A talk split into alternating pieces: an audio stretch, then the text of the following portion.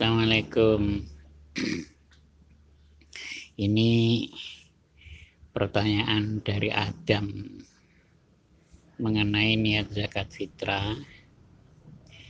Niat zakat fitrah itu istri dan anak. Apakah harus menyebutkan namanya?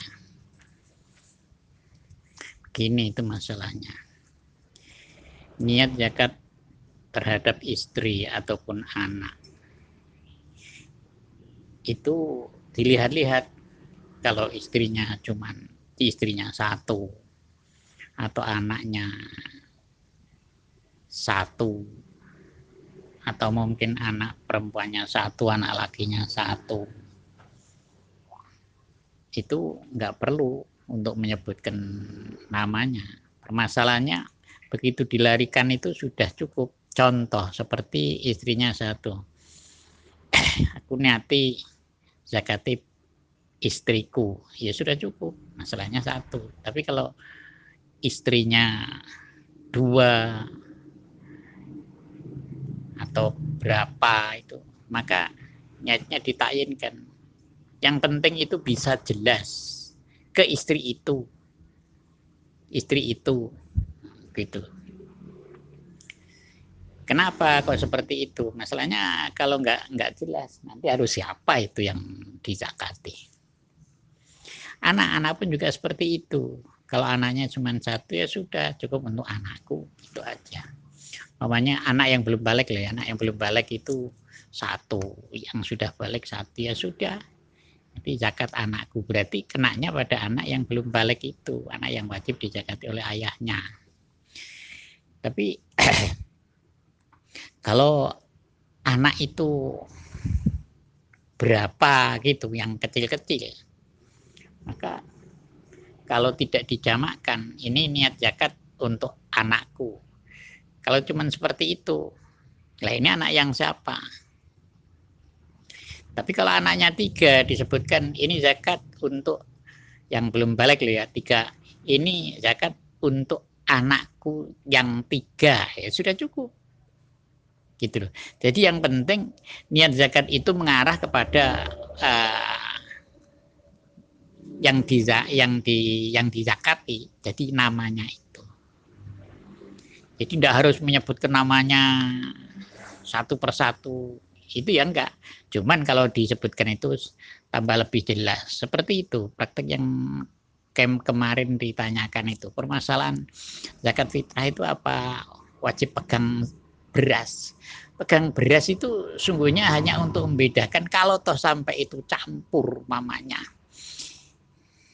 Sudah ditayinkan. Contoh seperti anaknya dua. Terus yang satu itu eh, yang satu itu dizakati, yang satunya enggak mungkin. Maka ini beras dizakati untuk anak si A umpamanya.